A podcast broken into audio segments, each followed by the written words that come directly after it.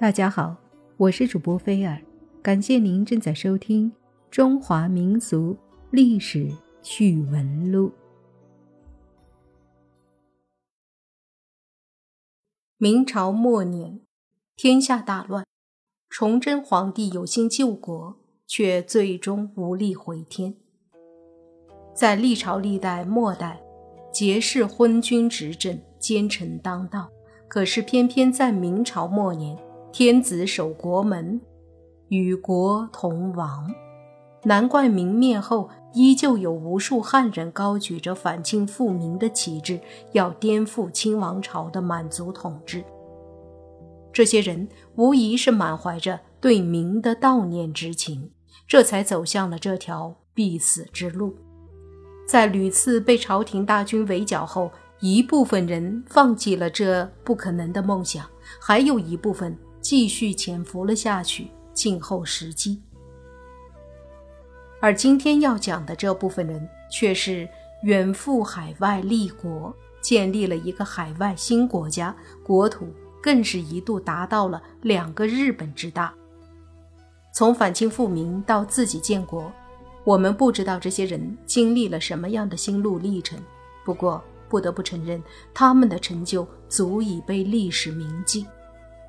哪怕是今天，洪门依旧拥有自己的一席之地。他们的前身便是昔日的天地会。这类帮派成立之初，便是为了反清复明的大业。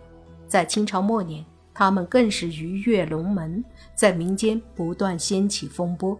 但是在清朝打压报复最为严酷的时候，天地会却也是被迫暂时的潜伏了下来。而其中有一位叫罗芳伯的，带着自己的一众手下逃往海外，躲避清政府的捉拿。虽然已经逃到了海外，不过罗芳伯还是以反攻清朝和团结华人作为口号，将因为各种原因在海外流浪的汉人聚集到一起，并且和手下的兄弟们一起经商发财。可是，在当时的复杂局势下，单有钱显然是没有用的。他的生意越做越大，手下的那点人马也不足以威慑四方，所以财富外露的他们，自然也就被海盗盯上了。在计算了得失之后，海盗们打算劫他一笔。多年的斗清经验，早让罗芳伯预知到了危险的将近。但他不打算逃走，因为他们已经是退无可退了，而单靠自己手头这些人，又显然无法和这些海盗对抗，所以他联合了当地饱受海盗欺压的百姓，和他们一起合力驱逐海盗。在万众一心下，海盗竟然无力抵抗，只能仓皇逃窜。更令一众汉人意想不到的是，当地人坚持要认罗芳伯为国王。在众人的支持下，罗芳伯立国，成立了南方共和国。这个国家的领土大概有两个日本的大小，虽然人口不多，可是至少也算是一个海外政权。这一次建国之后，他们又受到了邻国。代燕王国的百姓的求援，这番求援简直是令人有些匪夷所思。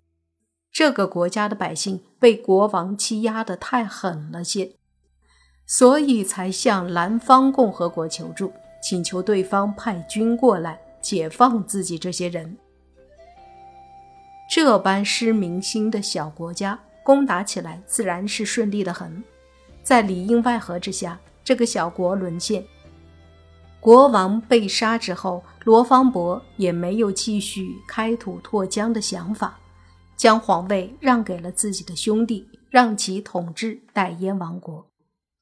随着时间的推移，其实这个海外小国的创始者罗芳伯，与其说他在海外建国是为了静候良机反攻清朝，此时倒不如说他们是将这视为一种。高高挂起的口号罢了。罗芳伯也早就已经看清了局势，清朝势头大好，是不可能被自己这些人动摇的。所以，罗芳伯选择给自己和兄弟们寻找一条生存之路。在机缘巧合下，他建立了南方共和国。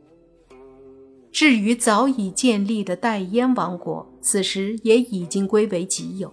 最终，还有两个汉人做了国家的国王，也算有了安身之所。而这番局势也持续到了清朝末期，虽然不能反清。但他们也保留了汉族的语言、风俗等习惯，并一直言传至今。